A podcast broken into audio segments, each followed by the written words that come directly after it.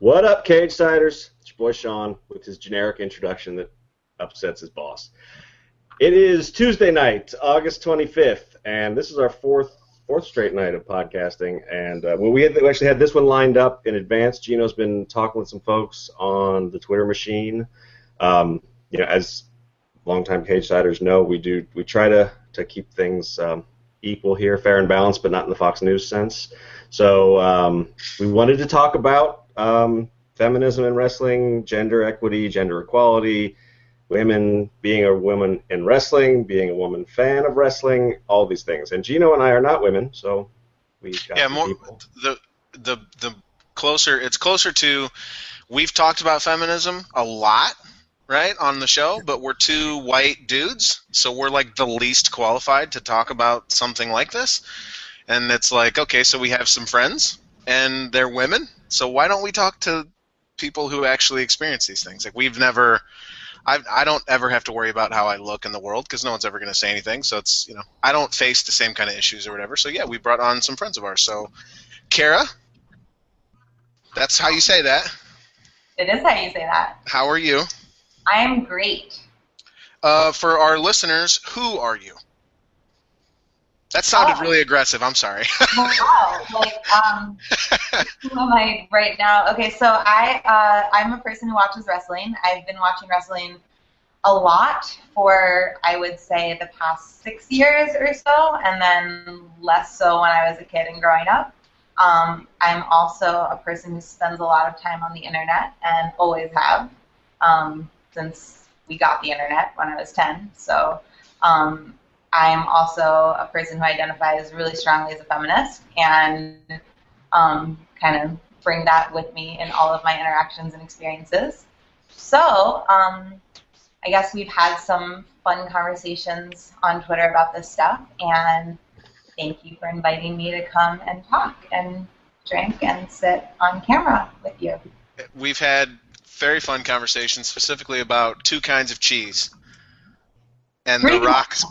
There are three I kinds of I cheese. remember now the origin of that joke. The Rock, remember he was saying at, at the Royal Rumble after the Royal Rumble, he did that really bizarre Mhm. promo with Roman Reigns, and he was taught there are only two kinds of cheese. and you were like, you went on Twitter for like th- a three-day run of jokes about how The Rock doesn't understand, or he actually believes that there are only two kinds of cheese in the world.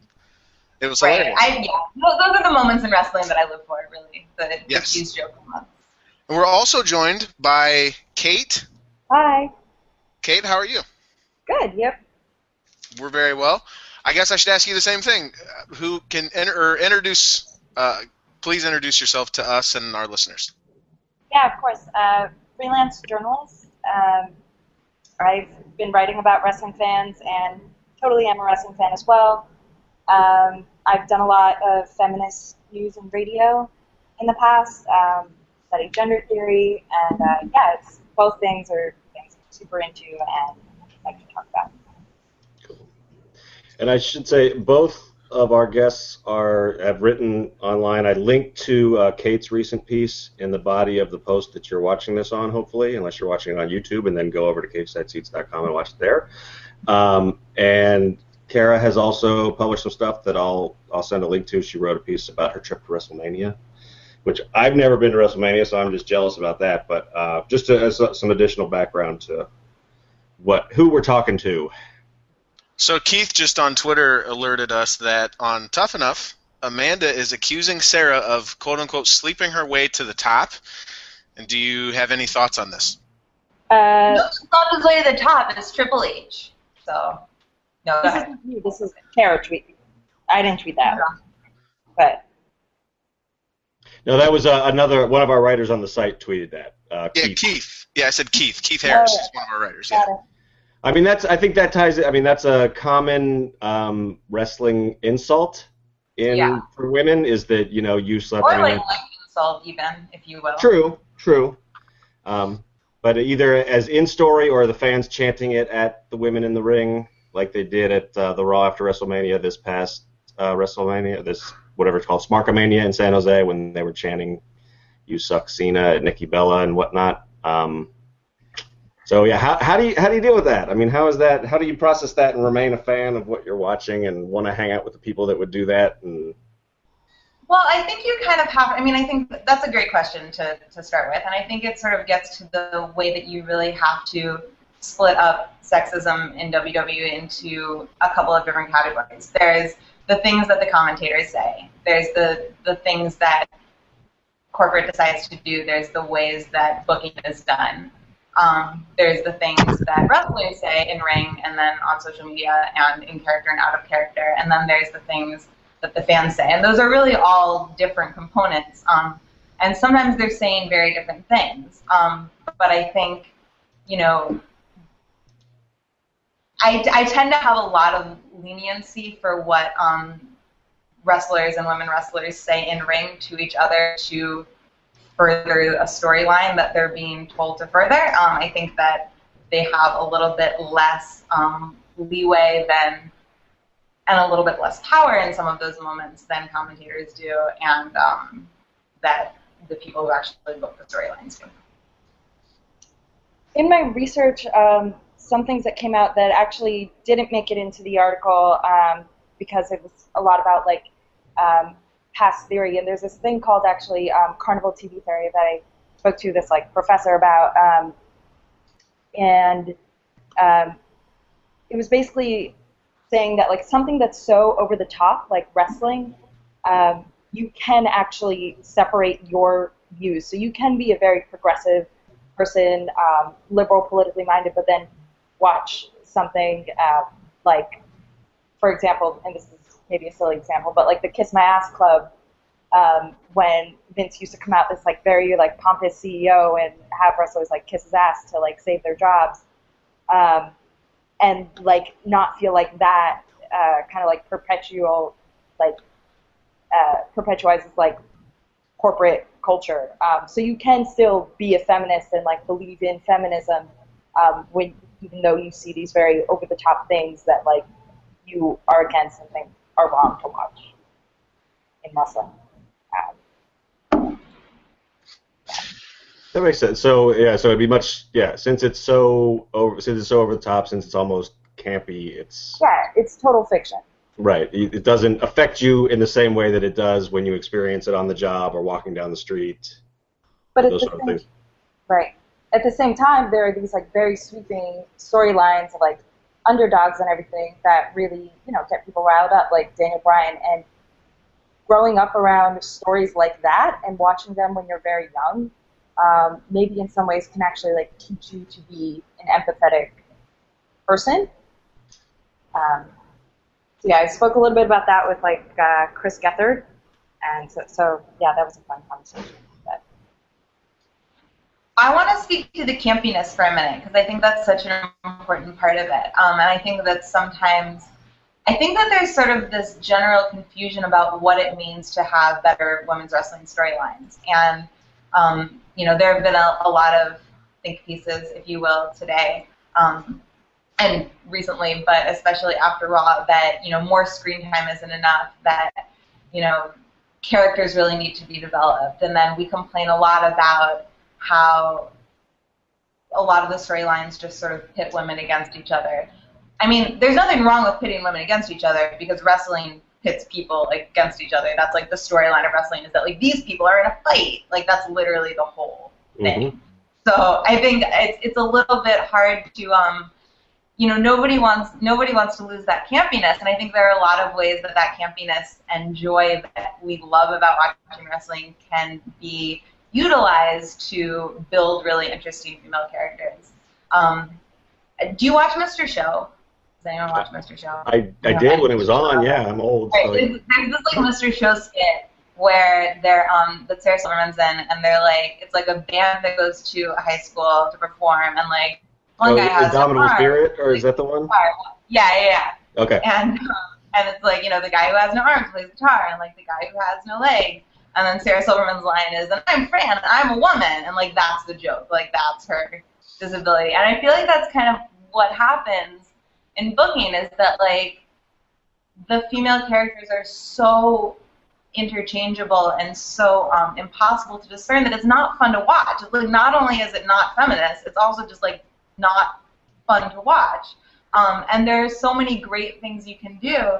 You know, Vickie Guerrero was horrifying to watch as a feminist, but was really fun to hate as a viewer. And I think that there's something in that that could really be exploited and could really be um, a gateway to creating multiple storylines involving women instead of one storyline that's just like, you know, girls pulling each other's hair. I would really like to hear your thoughts on the Lana Rusev, Summer Rae, Dolph Ziggler stuff. Like, because I know we, I can't speak for Sean, but I, we've been, I think, united in our hatred of how everything's played out as far as this, they changed the story halfway through, and then I don't know that it squares to have Lana assert her independence, and then now I don't see any independence. I just see she's the same person as her next boyfriend, and it's yeah, like Lana is such an interesting character because she shows up, right? Like she shows up um, as a real manager, like wearing a suit, like running her mouth, like with all of this really viscerally felt power. totally in Yeah, control of the man that she was with. Yeah, and I remember feeling like that was a real departure, and that was a like I I was really interested to see where that was gonna go. I mean, just the way that the way that she was dressed um, was such a vast difference from the women that you usually see in the ring that I was really fascinated by it. And I thought, you know, in a lot of ways, it was really very problematic because here's this um, extremely beautiful, extremely blonde, extremely um, as sort of archetypal as you can get um, idealized woman who is sort of beyond sexualization and is only treated well because she's sort of classy in a way that the other women in, in WWE are not.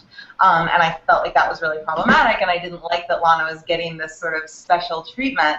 Um, and and now I feel like what's happened is is so is so upsetting because you see Summer Rae in this role, and like Summer Rae is just it just breaks my heart to watch Summer Rae. Like the way that the way that she's treated, the way that she's spoken about, the way that she's like shows up to the ring. Um, I was watching SummerSlam with a few friends who like hadn't really watched wrestling at all since they were kids, and there's this you know Lana Summer Rae.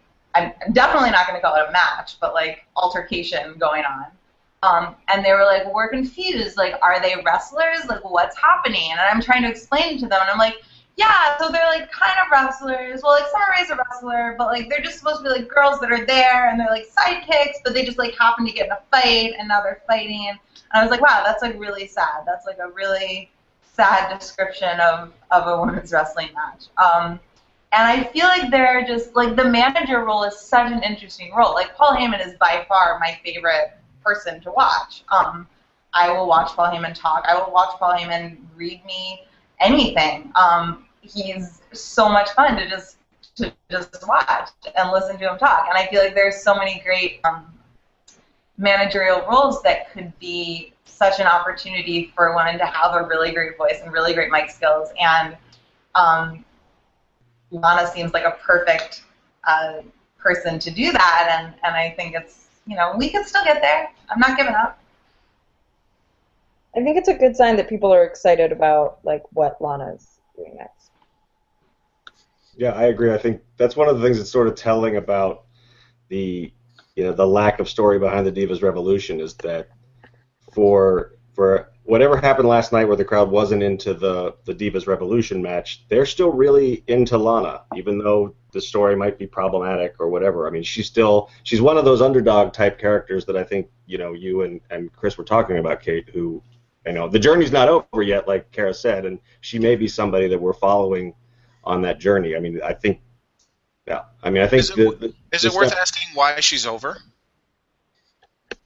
Right, because now she's coming out and they've the it, she's so different. The clothes are getting smaller. It's Sandy at the end of Grease. What's up? It's Sandy at the end of Grease. That's like literally. Hmm? I I don't know Tina's that I've ever seen that watched movie. Grease. No, Yeah. no. Oh. I don't know that I've ever seen Grease. you can come back after you. Are you American? How have you Uh, never seen Grease? I've never seen. I'm sorry, I, I haven't. Um. We're so getting we'll- divorced. So why why are you what the summer stuff like is okay here's another question is so th- this whole thing this whole angle the story as it's playing out rusev and summer have gotten over largely i think for me at least i love watching those two because they're so good at the performances that they've been asked to do. How do you separate those two things? And dolph ziggler and lana have zero chemistry. They're awful together as a like i look at them as a couple and i don't want this at all. How do you separate those two things? Because then I find myself wanting to cheer for Rusev and Summer when I know that that's the bad guy and he's doing the bad things and it's all he's representative of literally everything that goes against everything we're talking about and trying to prop up here. You know, like how do you reconcile that? Well, how do you cheer for a heel in wrestling?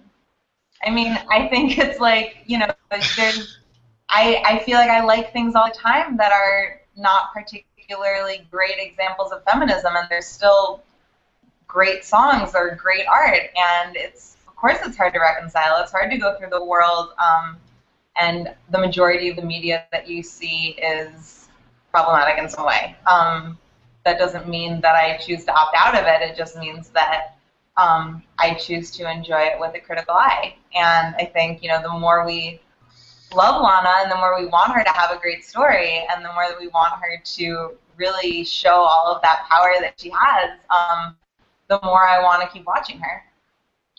Okay.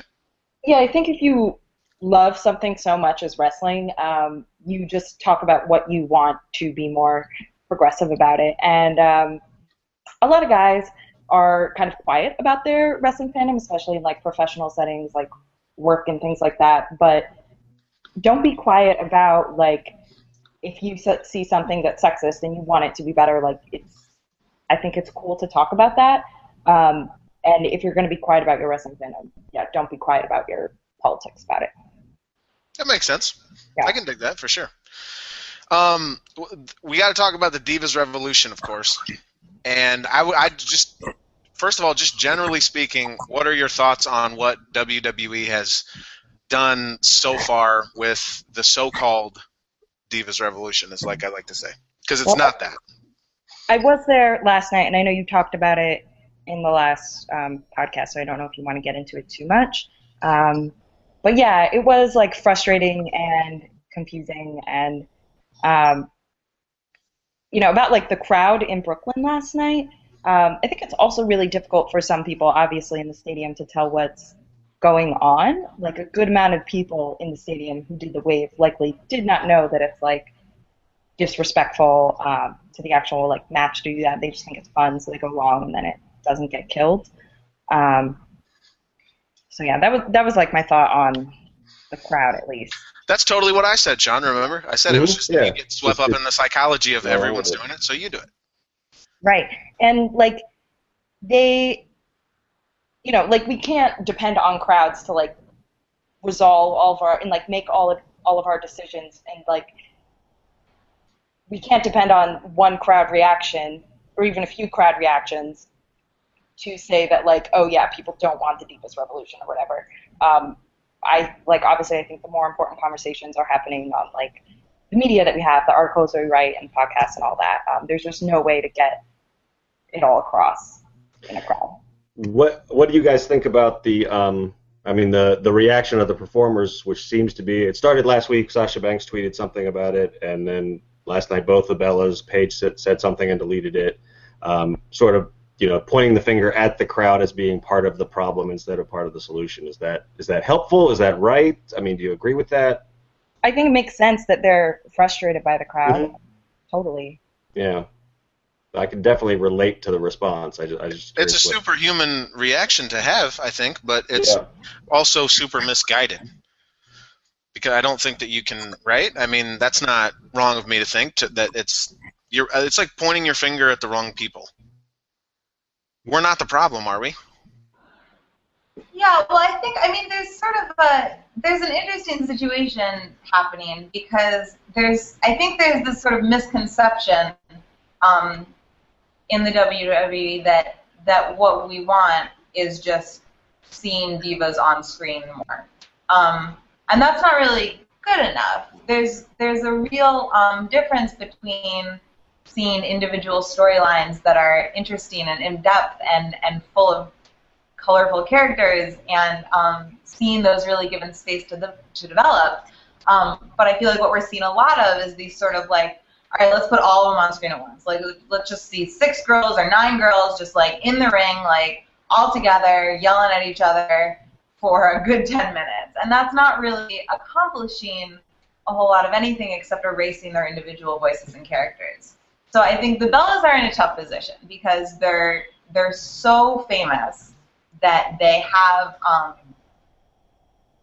it's hard for them to really do a lot with the characters that they're that they're living. They have these mean girl characters to work with, um, and I think they can do a lot within those characters. They have done a lot. They can do a lot within their wrestling, and Nikki has obviously um, had some really amazing matches. But I think they can't really, you know, it's not like we're going to open Raw one day and Nick is going to show up and be like, all right, guys, I read some Judith Butler and here's what I think, and like now I understand feminism, and let me just like lay some truth. Like that's not really going to happen because that's we haven't set it up to do that. Becky, however, um, totally could and should do that, and I think that there's sort of, I mean, really the only way that we're going to um, have have some interesting things happen in women's wrestling is to you know, what if there was a character whose thing was that she like literally hated men? Like, what if we had a character whose gimmick was that she was a mistress, and like that would be hilarious, maybe for me. um, that would be great. Like, it's not like there. We want a vast range of characters that say a whole lot of different things. It's not like you know they can't just all be like, and I'm a girl and I'm angry. Like they have to have something, and they have to be all is... different, and they don't all have to be feminist. They just have to be real developed characters, and that in itself is is going to change things. My my concern would be from my and this you know from my white guy perspective is that I hope that we have a baby face who talks about some femi- feminist ideals before we get the man hating heel character. Yeah, Although I, I agree it would be great. But my concern would be that as soon as Vince or anybody backstage was like, "Let's have a man-hating feminist," and that it would just that she would just become like the Ted DiBiase of. But how would the fans react? Well, that's my next question. Yeah, I was Kate going to say something. Um, yeah, I think it's important to note that like the feminist wrestling fans that we know, like the men um, who identify as feminists, like it's important to see them as allies. Um, yeah, and they are they're they're out there and um, totally important too. But I think it's um, to Kara's point that like yeah, absolutely the divas just need the same access um, that the superstars get to um, more matches, more interesting storylines, like um, equal training. I actually can't really speak to that. I don't know um, what the training's like, but they just need the same resources. It would be impossible to do it without. So I absolutely agree. Sean and I have been speaking of that. Sean and I have been kind of talking lately about our, our our own how do we identify, and we kind of feel like, or I know I certainly feel like I shouldn't identify as a feminist because it's um there was a period where I actually hired a feminist to moderate the site, Cage Side, because I felt like things were getting way too, you know, uh, there were a lot of dudes running around and they were being inappropriate, and I wanted to kind of swing the pendulum back towards the middle to where we could, you know, everyone can feel comfortable and welcome. And then, so I got like really into it, and I wanted like, oh, I'm a feminist, you know, and I'm pushing the the whole ideals and all that stuff, and like, at some point realized like I felt like that's a wrong thing to do. Like I'm like being the loudest voice, I guess, or like I shouldn't identify as a feminist. Like I'm not trying to take that away from again because I don't go through it, so it feels wrong to be. You know what I mean? Does that make sense? There are totally times to listen and things like that, um, and uh, but I think at the same time you can you know show other guys that it's cool to be that way and like cool to think that divas deserve more and all that. Um, and uh, yeah, I totally respect when men identify as feminists, but listen. Um, but there there are so many things you can do, like um, watching wrestling with girls and just like getting their interpretations too. And I'm not saying like get rid of due time. Like I get that. That's totally cool. Have that. But um, yeah, just note that like they may have other perspectives and um, they may want to learn more about wrestling too. And um, yeah, that's cool. Well, I guess that also speaks to yours to what Kara was saying about you're not really very well represented as far as because we have now they introduced three new characters and they don't really have characters. Mm-hmm. There's like three new star, you know, Becky and Well, they Charlotte. did on NXT. They did, and I think that they they do in their hearts. Um, and I think that they have characters to show. Right. They're just not. Um, they're not being emphasized, and they're not being really given the space and time to let those stories play out. What would you prefer WWE do from this point forward? Like, what would be the thing that you would do with the Divas Revolution now? So I tweeted something during SummerSlam that got that got a lot of retweets, and I was surprised because I I just kind of you know never know. Um, but it was sort of like, hey, it would be really fun if like, what if there was like you know during SummerSlam every match was a women's match, and then there was one match that was like the dude match, and they put all the dudes together in the ring, and they all fought, and that was one match. I was We retweeted that, so we might have helped that blow up a little bit. yeah, so thanks for that. But I, but like, you know, is it crazy to have two women's matches? Like, would that really kill anyone? Raw is three fucking hours long. Like, that is so much time out of my day. That is so long.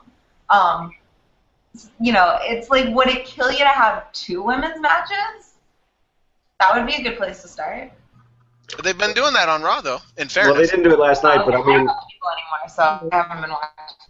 If uh, it would be nice if they had one segment where they were allowed to like establish their characters as something other than we don't like each other, and I don't know. They do, like- yeah. part of the Yeah. reason. Character's key. What was that? I think the character's key. Yeah. I think Um, that's probably part, like Sean, like you said, that's part of why Lana and Summer have gotten over the way they have. Uh, Is it even that they're? I feel it's just like we've said, like you, if you have, even if the story's not any good, if you actually just have a story, like we as fans will just decide at some point who you like and who you. You could watch if you a literally any I mean, yeah, I think that's part of why Dolph Ziggler is still over because at one point he was this underdog that we were all rooting for. He has become just a big asshole who like makes jokes about women and shakes his ass and wears horrible clothes. But everybody still loves him because we were given a reason to relate to him at one point. Especially with these new women, we've got nothing. I mean, if you didn't watch NXT, and that But also, people, I mean, Ziggler's really good. Like, he's so fun to watch. yeah, that's that's we can have different opinions on that. But I've, ne- I've never been a big Ziggler mark, but that's okay. It's he's fun to watch bump around, but yeah, I, I really liked him when he was when he did the at Survivor Series when he was like the plucky underdog, but he was acknowledging that he was a plucky underdog and he wasn't doing the it's too bad I'm too good and calling attention to the that well he just puts in good performances doesn't matter if he wins or loses, and yeah now he's just sort of an unbearable like he's like a frat boy dude bro that I would try my best to avoid at all costs kind of guy, like that's what he comes across as for me. And and so with, with Lana being with a guy like that, I that I really don't like that. But is that is that like the male gaze? Is that like you don't like that she's chosen this guy that you don't like? Is that Is it? total? Are you like being possessive of Lana? Is it? I really like Rusev. I want those two to get back together one day. That's Garrett's like that's totally what's happening, Geno. you tell Um, me. I don't know. Oh, I think something that could totally help, like the Divas Revolution, just like change the belt. Um, Mm.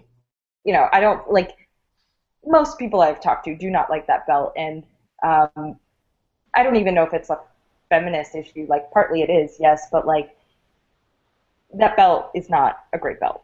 No. Well, that's. That, I, I was actually gonna. We maybe should have even started with this too. What do you guys think about the term diva? I mean, the tramp stamp belt is one problem, right? I mean, that's basically what I think. That's the design they were going for. Was like some sort of like early aughts. Like this is a tattoo. Somebody that we're trying to market would get. Well, I know. I think there's, it's for women, so make it pink and a butterfly, and we're good. Which is kind of inherently. I mean, that's that's sexist right there. So, uh, so in addition to that, I mean, so what do you guys? I mean, would you? I mean, is the term divas a problem? I mean, it's a brand name and it's not going anywhere. But if you had the, if you were uh, a majority Well, shareholder, I mean, I think some, I mean, just something that's a little bit that's pretty noticeable is that superstar is not a gendered term. It's not like Superman star with a penis. It's like superstar, which is not at all a gendered term. I'm totally calling them Superman Star with a penis from now on. though. Um, I mean, I'm you know, I. I understand that a lot of what they're doing is trying to market to young girls, and many young girls, for reasons of the way that they're socialized from the time that they're born, go through a phase around the time that they might get into watching wrestling where they like things that are pink and purple, and they like things that are butterflies, and they might grow out of that or they might not. Um, and I, you know, I can see from a marketing standpoint why that choice was made. Um, but you know, Target just degendered their toy aisle, so we no longer have boy toys and girl toys. I think we could start to think that maybe like little girls are excited about just watching characters that are fun and that are powerful and that are um, doing exciting things. Um, it, certainly, you know, I think diva's a. It's not like it's not the worst word they could possibly have chosen. Um, whenever I think, whenever, whenever I think of it, I just think like a diva is a female version of a hustler. That's the only thing I think when I think of the word diva. So it doesn't bother me. Their response, I think their Uh-huh. response. What would you say to this? Because this is what the, I think they would say to me if I asked them. They want when you hear the term diva to think WWE women's wrestler. That's why they do that the way they do this. So it's it's Right. complete branding. That's the only reason they call them that is so that you will associate the two things, and so that anytime the term diva is used anywhere, it it'll get back to WWE. What would you say to that? I get the point of branding. Like superstar is fine though because there is no negative connotation to the word superstar, but diva Mhm. can be used negatively. Um, so yeah, in addition to being gendered, it can have a negative connotation. Here's a here's a really interesting. I want to bring up a, co- a good comment from the thread too, from our boy Videns, just on the belt issue. He points out that you know when they do their gimmick where they send a championship belt to a winning team or a winning fighter or whatever, when the when the U.S. women's team won the World Cup, they didn't send them the Divas belt. They sent them to the, the WWE Championship because they Because they wouldn't. know they'd throw it in the trash. Exactly right. But that's a marketing problem. That's even that ties into. I don't know. I thought it was a good comment. Good job, Biden's. Go ahead. Well, that's I mean, but I don't know because that's Kara brought up an interesting point because I've thought about stuff like that. Like I'm 28 years old. I don't have any kids now. I'm at some point maybe I'll have a child, and I don't even know if I'm going to do the thing where it's like because I know my family. I was raised in a very sexist home, and my family go, okay, you're having a baby.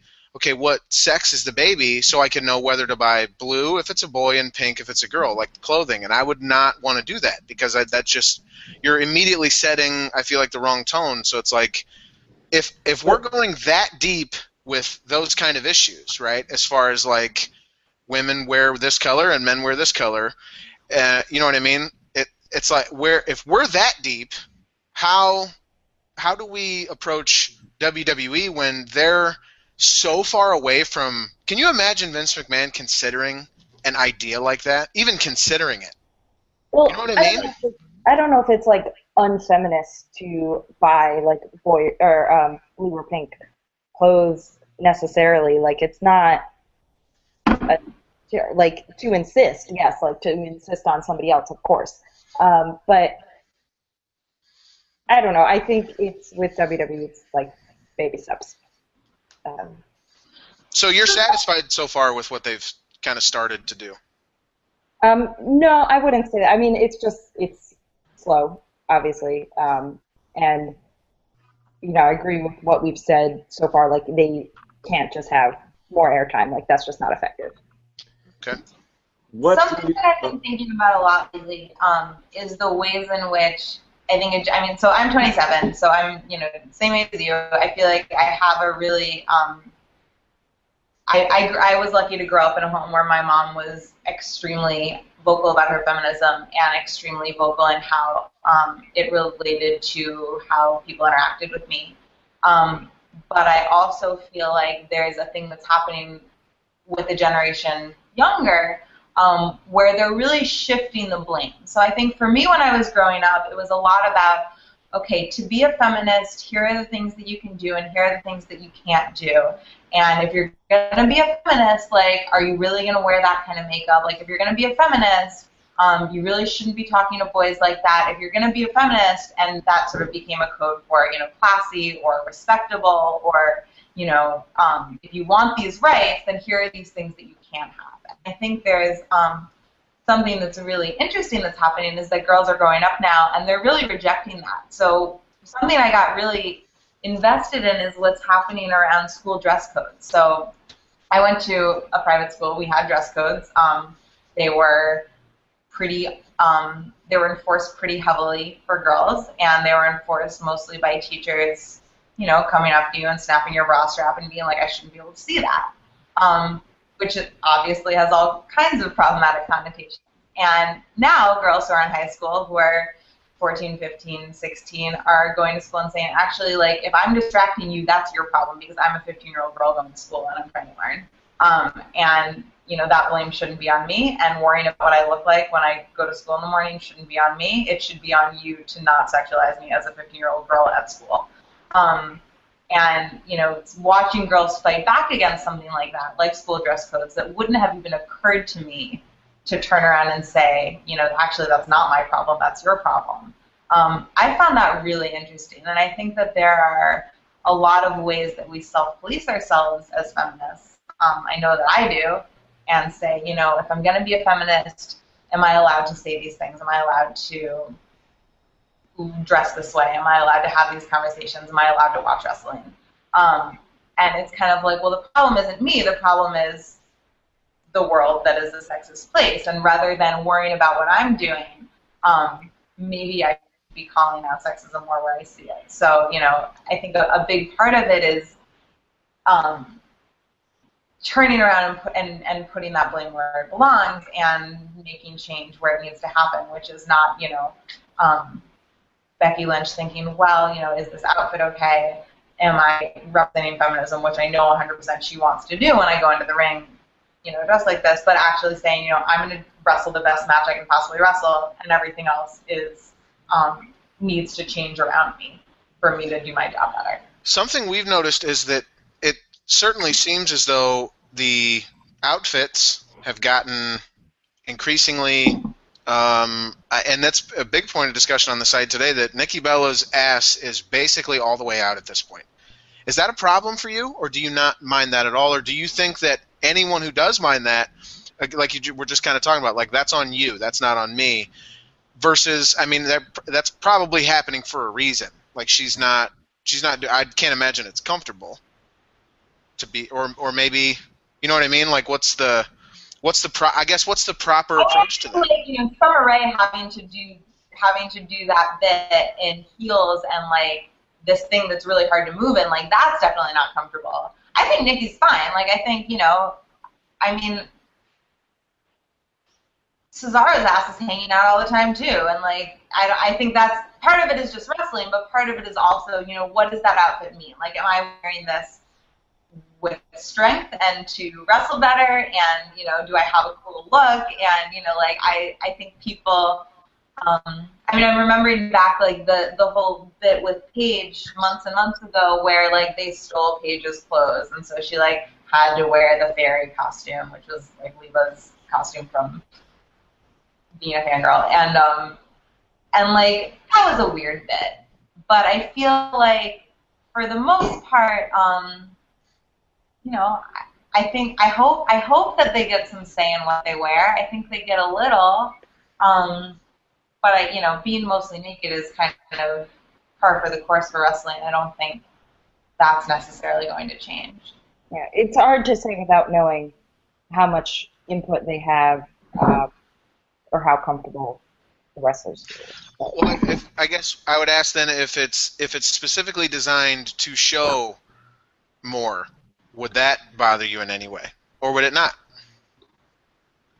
It depends on who wants well, I think to show it depends more. where that's coming from. If it's you know, if it's a girl who's like coming up on the roster who's young, who hasn't had a lot of primetime television experience, and they're like pressuring her into wearing something that she might not have chosen, that's a problem. Mhm. Um, I have no problem with women wearing whatever they want to wear and using that in the ways that they want to in order to Yeah. do the work that they're doing. Okay. I, yeah, I feel like a lot of it is like an education issue, as far as like I for you know, and I, ignorance is certainly not a defense, but at the same time, I, it's uh, yeah because I'm I think and I'm asking this and I'm trying to speak for a lot of people on the site and trying to imagine okay th- this is the kind of those are the things that they're saying so i would like for you know like i said for you guys to be able to come on and say well here's why that's not an issue or here's maybe why they're looking at it the wrong way you know what i mean like because i feel like that happens constantly I think you got to be careful, Geno. I think some of it is like you sort of you sort of want to be validated in like or you want to be educated and told this is the right way for me to feel about this. And we're still only talking to two people with their opinions. So we could Yeah, get a couple of different feminists on here who would tell you, no, they're wrong. Here's what you should be doing. Or we could get like a men's rights guy on here who would tell us something completely different. I mean, the point is is to have a conversation and to be open to the perspectives. I think even that's like in talking about like the raising of kids and things like that. I mean, if your daughter really loves pink and wants to be a princess and you've done everything you can to educate her on her choices and she doesn't have to do that, that's not bad. I don't Right. think. I mean, that's my opinion, but no yeah my, my point earlier was that when it's it's the age where they don't have the choice and you're Right. putting it on them already and i don't that part well, that's your that's your role as a parent is to make sure that they don't get I also feel like Feedback. our, um, you know, our our our contributions to this conversation, or at least mine, are probably impacted by feeling like I know you guys. I think I know what you stand for. I know the kind of critiques that you put forth. And so, if I were talking to two MRAs, um, I would probably be saying very different things because I would feel like I was starting from a very different level of education around feminism and around these issues. I feel like, um, you know, if it's not like there it's not like there's a list that we have of things that are feminist and things that are not, and we just refer to the list whenever we're not sure. Like I think it's That would be so much easier though. It would be so much easier It would. It would be. It would be great. Um, but it's really hard, and I think it's really, you know, I think um, I I feel like a big thing is that I try my best never to um, make a judgment that something that another woman is doing isn't feminist without really knowing what the deal is. Um, and we have these conversations all the time. Things like changing your name when you get married. Things like choosing to breastfeed or formula feed. Like those are probably things that um, a lot of your readers are not spending 90% of their day thinking about, but those are those are things that we think about all the time. And um, sort of depending on a person's level of comfort and education around feminism, I think really impacts how I would have this kind of a conversation with somebody. I Yeah, I'm not, I don't want to get a men's rights activist on here either. I was just like You throwing. should. that was- I'll find anybody. I don't care. no, I've, no way I don't really want to deal with that though. So sorry. kate Sorry, what were you Kate.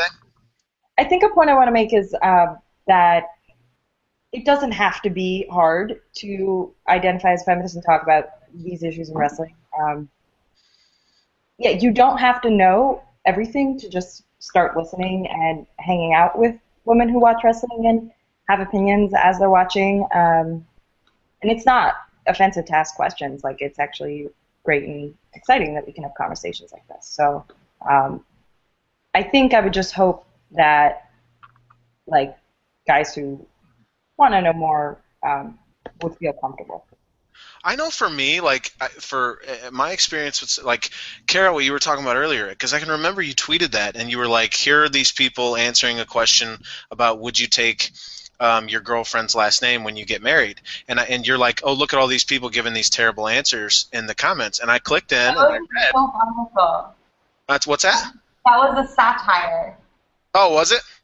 Yeah, but it doesn't even matter. Like those are real things that men say all Yeah, because it. I see. I didn't recognize it as satire because I was like, all of this seems totally legitimate. And I was oh, So sad. and you had asked the question and you were like well would you take that on and i was and i started thinking about what my answer would be and then i i tweeted it to you and i was terrified that like and i that's what i told sean i'm constantly terrified that we're not going to come at this the right way or like in a way that's productive like because we have our times too where i'll i'll feel pretty strong in the angle that we take or like a thought that i have or i'll say something and then a woman will be like, "Hey, that's kind of not. I don't know about that." And then I'll so I'll feel like, "Shit, I guess I don't." Again, I don't know better. So I was like, when I told you, if if if if I find a chick and she has a really awesome last name and it's cooler than I think my last name is, I'll totally take her last name. But it's like, is that Is that Sean's laughing at me? There's this weird dynamic created. I think this is like this is an internet dynamic and it's also an IRL dynamic, which is that like just as white people are constantly coming to people of color and being like, tell me how to be better, educate me, teach me things. Like men are constantly coming to women and being like, just to play devil's advocate, they're like, I don't understand why. And it's like you could literally read any article, um, like Google it and learn that thing. But this sort of the the privilege implied in the expectation that someone will always be there to explain something to you and hold your hand, walk you through it, Mm. is something that I think bothers a lot of people. Um, I personally, like a lot of the time, have nothing better to do, so I'm I'm often happy to have that conversation.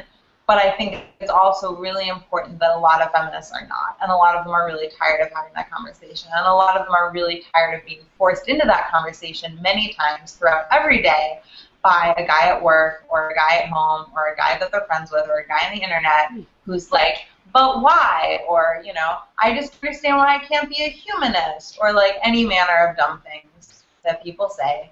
Um, and so I think it's really, you know, I think it's really important to strike that balance between um, starting, you know, if, if you want if you want to be a good person, and I think like to be a feminist is to be a good person. Um, there are some really great places to start, and I think it's really powerful to to do some of that on your own and to confront some of those issues on your own. And I think it can be a really challenging and, and personal thing, and it can kind of shake you up. I think to realize that you're part of a group that has historically, I mean, we're like, you know, we're joking about it because we joke about things, but um, it's actually like a pretty big deal, like to be part of a group that has historically oppressed and violated and hurt and pushed down another group of people. Um, is a hard thing, and I think a lot of men have a really visceral and defensive reaction to that, which is understandable. Um, and I think a lot of men feel blamed for things that they personally haven't done, which is also understandable. And I think it can be really powerful to come to a conversation or to come to a disagreement or to come to an internet tweet stream having done a little of that research and a little bit of that work on your own, and that can go a really long way. Um, um, because I know that Kate is happy to educate people, and I'm happy to educate people, and a, a lot of women are also not, and they're too busy, they're too tired, too angry, and they are not going to do that work. And I also really support and understand that. Yeah, that's totally fair. It's never an obligation. Um, I, I, think in terms of watching wrestling, yeah, I guess I'm always happy to when watching wrestling. Um, but yeah, and I guess like we started talking at, at the beginning, um, to listen and respect the woman's voice first in terms of feminism. is, like an important place to start. So I guess it's more uh, not like being demanding that like you explain it, but like being just open to that. Um, being open to having your own uh, potentially faulty viewpoints challenged and changed, Mhm. essentially. I Yeah. think that's yeah. I mean, I- from my personal experience as somebody who's a little bit older than Geno, a lot older than Geno, um, you know, if I say something, and I'm lucky enough to be married to a feminist who will often tell me when I've said something horribly stupid or you know, and you just have to be open to learning from that. It's it's the it's when you get to that defensive place where you're just going to argue because you feel threatened or whatever that that's not helpful. That's any anything that shuts down the dialogue is going to shut down any growth that anybody can make out of the situation. I- think something fans uh, could do during wrestling, um, particularly something I like noticed last night in the stadium, um, and it's obviously a thing. Um, like oh, like going up to get a beer during the women's match, like just just get a beer when you're bored, like during whatever boring match. Um, don't you know? Obviously, just assume at the beginning of the women's match it's going to be boring. Um, so that's like a big habit I think of you know that could change. Absolutely. It's called the bathroom break match Yeah, for a long time on our site too. All over the internet. Yeah, the, It, that, a other weird thing, a weird thing that happens that makes me kind of uncomfortable is like when we do stuff like this, and now Sean and I are going to get credit for this, and it's I don't. Does that make you feel? Isn't that kind of weird? Yeah. So I mean, so so, so um, I noticed today that there were a lot of there there were a few. I'm not going to say a lot of. I'm not going to be specific, but there were a few very seemingly heartfelt, and I believe actually heartfelt um, pieces by men who write about wrestling about the ways in which hashtag Divas Revolution has failed. Um, and I, I think there's a really fine line. Um, I think there is a tendency among men in general and men on the internet in specific, and men on the internet who are talking about something that involves women, to be very specific, um, to be sort of, you know, I mean, the, the trope is sort of like, okay, I'm a feminist, where's my cookie? Like, there's this sort of expectation that, you know, I've done the bare minimum of caring about women's issues, and now I deserve all this attention and reward. Um, and I think that that's a that's something that can happen consciously, and I think it's something that can happen unconsciously. Um, and I think that it's so important to nobody wants to tell men not to do that. Nobody, you know, I don't want there to be less men who write about wrestling writing about why women's wrestling should be better. But um, I think it's also really important to acknowledge that there are guys who do it in expectation of that cookie, and the cookie can be attention. The cookie can be, um, you know, girls with their guard down because you've now identified as a feminist. Um, and I think it's really it's a really interesting dynamic, and I think it's a really. I mean, I don't think you're going to get any credit because, like, you know, we've already gotten credit. That's what's. Like, yeah, even when we've, you know what I mean. Like, even if it's just, I'm so glad you guys are doing this. Like, thank you for being open to do stuff like this. Well, thank you for being open to do stuff like this. Like, I think that's legitimate. There's nothing wrong with that. Yeah, I, I don't know. Shut I up just, and take a compliment, Geno. well, no, that's what I said because it's that's what I mean when I say I'm just never sure of it because I I know within me I feel uncomfortable because I just don't want I don't want it to be like, hey, it's Geno's so great for having set this up. Geno's so great for having done this. But Geno's so what great if for subconsciously you actually want people to think you're so great for not wanting people to think you're so great for setting it up? What if it's like the the er cookie? Have you Mm, thought about that? I now I am. Yeah. I'm just gonna stop talking. Just don't worry about it so much. What if- if, if what you're doing is helping and not hurting, then be okay with it. That's a good point. Okay. Um, I want to ask. I think I think that touches on both of it. And you guys are both. You have an internet presence. You both are you know a journalist and a writer. That's not an inter, That's not an easy space to be a woman in. I mean, that's. I mean, I, do you guys? I mean, and I, I think that within the wrestling community because I know how much is done at Cageside to police the community to keep it so that it doesn't become another place where it's just you know you know gifs of women jiggling and you know the things that you see at 99% of wrestling websites. Um, i mean how has your experience been with that? I mean how do you how do you engage with that or protect yourself within that space Well, I, I think even not just in, on the internet, um, uh, it's very common that there will be just one woman watching wrestling um, in a room of dudes. Um, so yeah, it, it, like sometimes it's hard to speak out, obviously, but other times not. I mean, do you find? I mean, I think one thing that I that I worried about with this podcast is that people are going to be like, "Cool, chicks on camera." You know, I mean, is that? I don't know. Am I thinking too little of the wrestling fan base? I mean, I know specifically to Kate's article. I mean, I, I feel like there are a lot of feminist wrestling, male feminist wrestling fans, but I feel like we're still kind of in the minority. Yeah, and that's why it was really interesting to write about because it is um, sort of a niche group that people, especially outsiders who don't watch wrestling, don't expect. Mhm. True. Um, but yeah, being a woman on the internet's always always scary, um, and I, I wouldn't say that that's uh, particularly like with wrestling. That's for anything, Right. and we've seen that, um, you know, in Gamergate and all that. So, Right. Something that I really like about Twitter, really the thing that I like about Twitter is that is that it is one of the few places on the internet where I actively talk to strangers. Um, and it has this real ability to um, it's got for me Twitter is like an AOL kids chat room. um, in that you're, you're you you develop these relationships with people based on the fact that you said that you said a clever thing or they said a clever thing, and um, I feel like it's definitely a the the niche of women talking about wrestling is pretty minor, um, and I think it's definitely a certain kind of attention is pretty common. Um, I have been asked out on dates on Twitter. Um, I feel like there's a real there, there's a there's a real layered dynamic. Um, and you know, there's I've had people in real life, like actual people that I know, like my actual friends, say to me, "You're only watching wrestling so the boys will like you." Um, mm.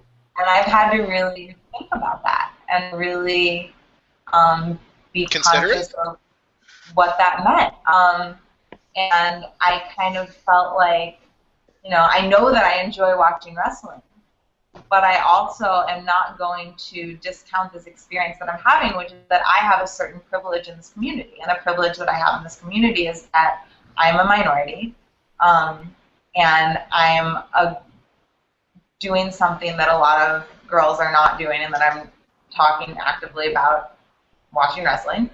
Um, and I've, I've, I think I've had to really ask myself questions about that. And I, um, it's it's a weird dynamic. It's you look like you're struggling with it. I am. I'm struggling to articulate something. I'm not. I'm not sure what it is. And I want. I kind of want Kate to talk about it because I know that Kate has her Set on private, and I feel like that's a really um, common decision for women on the internet for obvious reasons. Yeah, um, and totally doesn't have to talk about it if she doesn't want to. But I'm. I'm curious if you want to. That doesn't really have anything to do with. Um, other wrestling fans. I've never been told by a wrestling fan that I shouldn't be watching wrestling. Like I've never felt like shunned by a guy that watches wrestling. Um, and yeah, I, I can see uh, Kara's point to a bit that like it garners attention. Like, oh my God, you're a girl that watches wrestling. That's like really cool. Um, but yeah, it's just great storytelling. So um, I think it would be silly to like discredit the fact that we really, you know, enjoy that. Obviously. Hmm. Right. It's like you're not going to give up something that you genuinely love because um, it feels uncomfortable to sometimes be in that community. Hmm. Yeah. That's interesting. Yeah. I think that's a big. I mean, that's a big part of the conversation that we were having on Twitter that led to this, which is that you know it's sort of I, I'm gonna go in, I'm gonna go into being a wrestling fan as a feminist. I couldn't go into it any other way. Um, and as a feminist, I'm gonna come to it with a certain um, series of expectations and demands about how women are treated and how women are portrayed and how women are reacted to.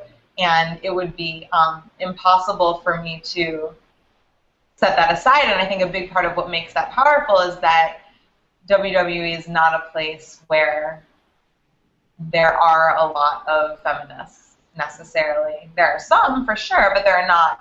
It's not the majority. Um, it's also women. not the majority in most of corporate America. It's also not the majority in our political representatives. Um, there are a lot of places where women are not the majority and feminism is not the the dominant thought. So I think you know there's something really powerful about going into those spaces and sort of infiltrating them and and feeling like you're introducing a conversation that maybe isn't being had or pointing out things that aren't being seen and you know rather than saying okay i can set this part of myself aside and just enjoy it it's really important to me to go into it and say well the way that i enjoy it is by calling out things that I see that are problematic. So, so do you think then, like you're saying with the privilege stuff, where you're like, okay, I have an audience, and it's entirely possible that some of these people on Twitter have they saw me tweet something funny, and then they saw my picture and thought, oh, she's hot, and started following you, and you said you have a certain privilege because of that, and so they put more weight into your words, and they ask you on a date or whatever. And do you so do you think then that that's where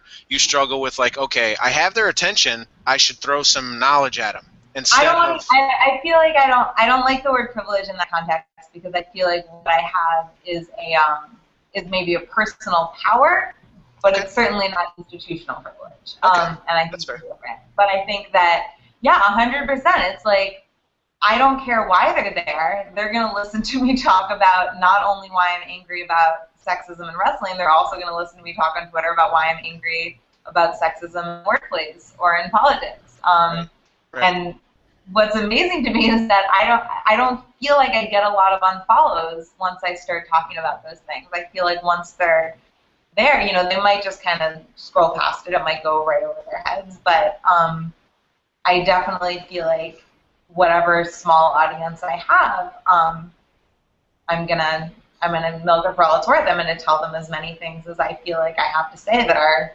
important about this stuff. which I guess is what this is for Sean and I. To have the we the platform and all the views and the hits and all that stuff, so we this is the kind of thing we might as well be talking about. Right. Makes sense. That's cool. Well, we've covered a lot here. It's been an hour. Sean, do we have anything else? you look I mean, I, I actually, I, mean, I have a ton of other stuff, but I don't know if maybe we just want to schedule another time to do it. I mean, I don't. I mean, this is. I, I'm. I'm. I have lots. I have lots of process now. yeah, there's a lot here.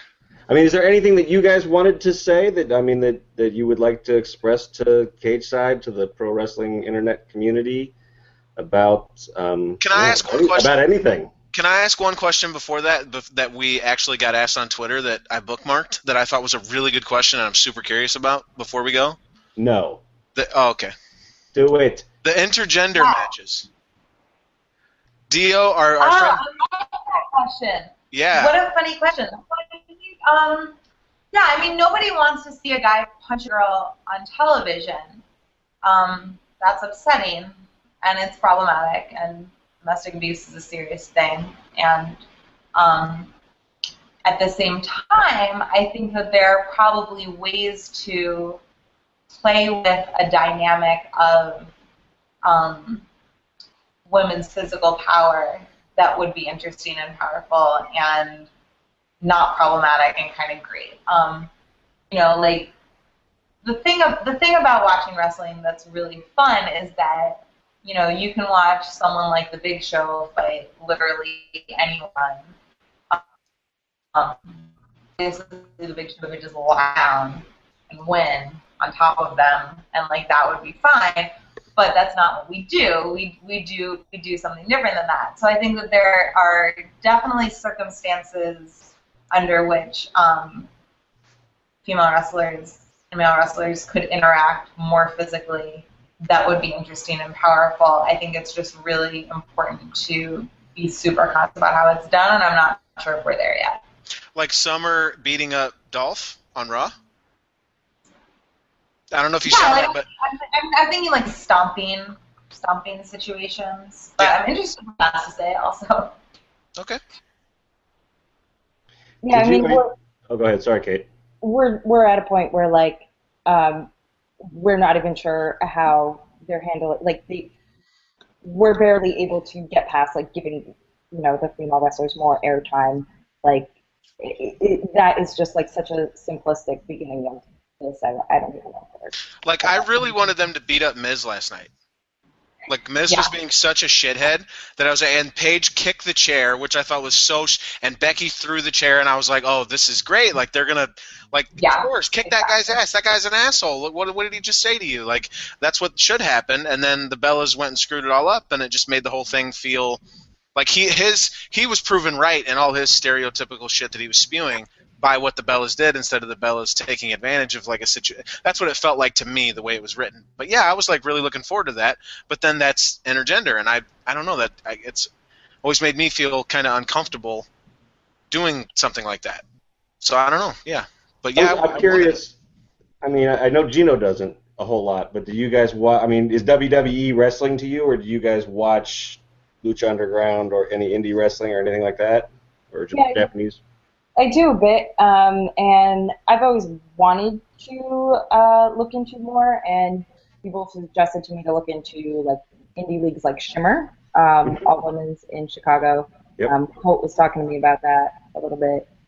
Um, That's yeah, where, that's where Becky and Paige came from, at least in the states too. So I will say like a lot of the and maybe if WWE does it, it'll carry over. But like a lot of this stuff, like the uh, things that need to change, probably have to happen across the leagues. Like TNA has separate issues in WWE, but maybe related. They have some of the same issues, but yeah. Yeah. Yeah. Cool. Uh, oh, so Geno, we good for closing thoughts now from people other than us? Yes, we are. All right. Uh, I'm getting called out on Twitter. I'm noticing because I haven't seen Grease. You haven't seen Grease. What's wrong That is with you? ridiculous. That's my takeaway from this. I exposed the business because I th- somebody said I favorited a tweet, and is it exposing the business because I haven't seen Grease? And then You and did. You favorited my tweet about Grease, and you were just totally just. it was probably an accident because I was you were just scrolling you were uh, on my phone. That was probably an check accident. your motives, Morosco. You know what? Kara is a hero now. To Kara is a hero now, and I'm a heel because I haven't seen Grease. I immediately. I don't even like Grease that much, but you have to see it. How can you have grown up in this country and not seen Grease? When did Grease come out, Sean? But Grease is like timeless. Grease is like Answer the question, like Sean. guys, and it's like West Side Story. It came out in the '70s, right? Yeah, Eight, early '80s. I don't even know. It, it, is liter- it is literally like West Side Story, and that it is a modern day of the time we tell exactly. You just have to see it. And don't tell me you haven't seen West Side Story. I want to know what, haven't. what our guests, if they have any final thoughts. I want to thank them both for being here. Feminism and musicals. Just so your audience knows, that's what we're going to be talking about from now on, every week. No more special editions, just feminism and musicals every week from now on. And Music yeah, has a lot in common with wrestling. Kara's t- totally taken my spot here. Everyone, she got herself over as a hero, and I'm the heel now. Great. That's it. Sean and Kara every week, musicals and wrestling. Kate, Thanks, guys. Thanks for coming on and talking to us. This was awesome. I would I would like to you know do it again. Maybe you know check in Can a few we- months down the road and You know what I would like to do? Can we do another show like this where we don't like we can focus on feminism, of course, but like where we don't make it like the main focus and we just like break down a wrestling show? just listen to women and their Wouldn't that be the better? wrestling. Wouldn't that be a productive thing? right I I think so. Would that be cool? Yeah. yeah, I mean that's what I do when I'm watching Raw a lot, so that would be awesome. Awesome. Maybe we maybe we should live podcast a show. Kara's the big baby face now. I mean, if she's in, I, the fans are going to be demanding it. I thought this was live podcasting. I thought we were This is, but, like actually like we'll just sit here and watch Raw. I'm saying I don't know. I Oh, yeah, definitely. I can do that. just like Mystery Science Theater, you know, just All right. Second Anytime. screen experience. exactly. Uh, uh, the very arcade site's very first second screen experience. There you go. That's not a bad idea. All right, everybody. Thank everybody out there for joining us. Hope you enjoyed it. Um, tweet some, you know, tweet, keep tweeting questions and put comments down there, and we'll try to follow up with things. And um, yeah, if you're a men's rights activist, you're just gonna have to deal with it. Oh man.